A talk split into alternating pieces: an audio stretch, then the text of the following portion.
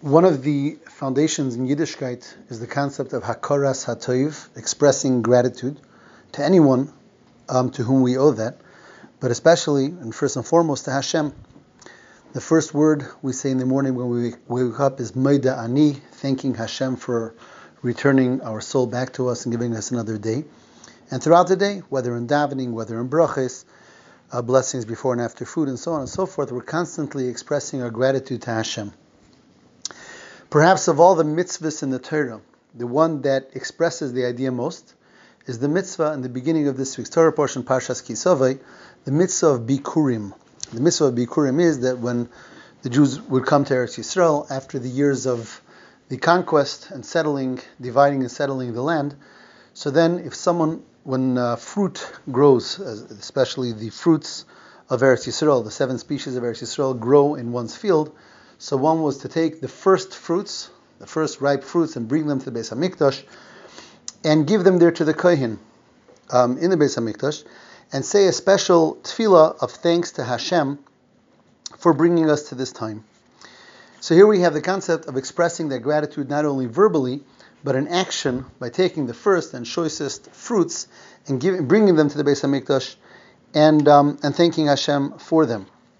Interestingly, when you bring those fruits to the Beis and you say that tefillah of thanks, the person mentions some of the nisim, some of the miracles that Hashem did to us historically before we came to Eretz Yisrael, um, and he mentions the time when Yaakov Avinu was attacked by his father-in-law Lavan, Lavan who wanted to destroy Yaakov, and Hashem saved him from there, from Lavan. And then, following that, when Yaakov's children went down to Mitzrayim, to Egypt, and they spent there so many years in slavery, and Hashem ultimately saved them from there. And then we go on to say, and Hashem brought me to Eretz Yisrael, and He gave me this land, and He gave me the fruits, and so on and so forth, and therefore I'm thanking Hashem by bringing it to Him. And here there's an interesting question, which is, if we want to talk about miracles that Hashem performed for us in the past, why are these two highlighted? The miracle of being saved from the hands of Lavan, and the miracle of being saved from the Egyptians. Um, after all, there were many miracles that happened to the Jewish people up until this time. Um, Yaakov was saved from Esav as well.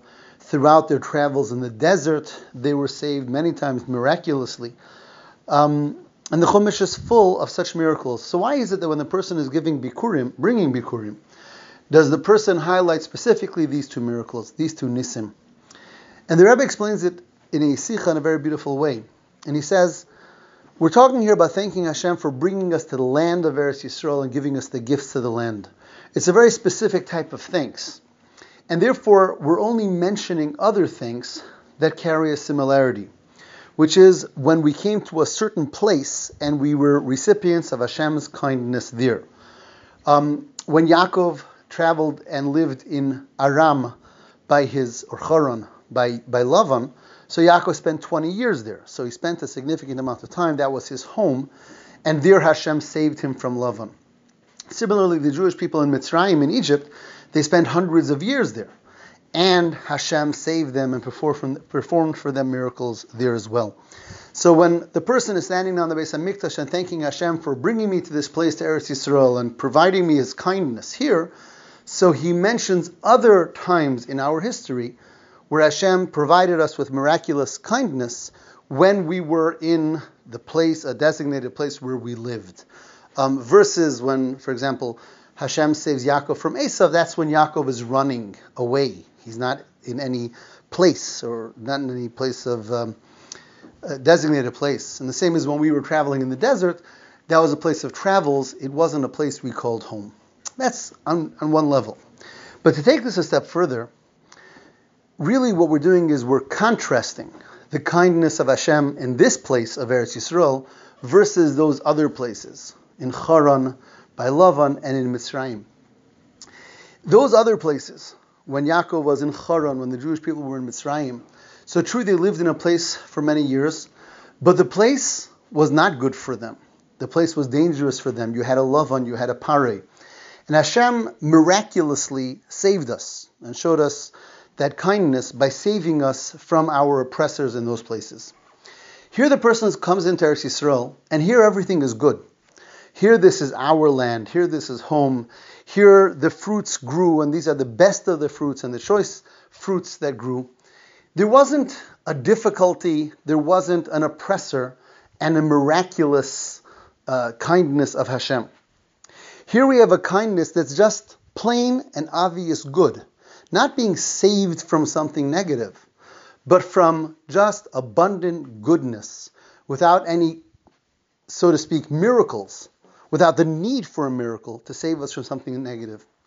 And that's the special thanks that we're affording when it comes to Bikurim. Sometimes it's more obvious to feel thankful when we were in danger and then a miracle happened and we were saved. Um, we were oppressed. Someone was very, very ill.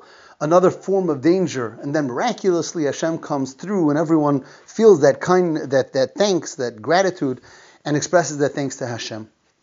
What Bikurim expresses is a, perhaps a deeper form of thanks. When everything is good, when one could say, Well, I didn't need Hashem to help me here because everything was good. I was never in danger. There was never a difficulty. Things are good. Life is prosperous. And still the person recognizes and says, Not only here too does Hashem need to be thanked, but here's where the ultimate thanks is. The ultimate thanks is the appreciation and realization that when things are good and when we don't need to daven for a miracle, that's because Hashem, in His in His bountiful kindness, gives us the ultimate good. And the ultimate good is the one that doesn't require a difficulty, and in order to overcome that.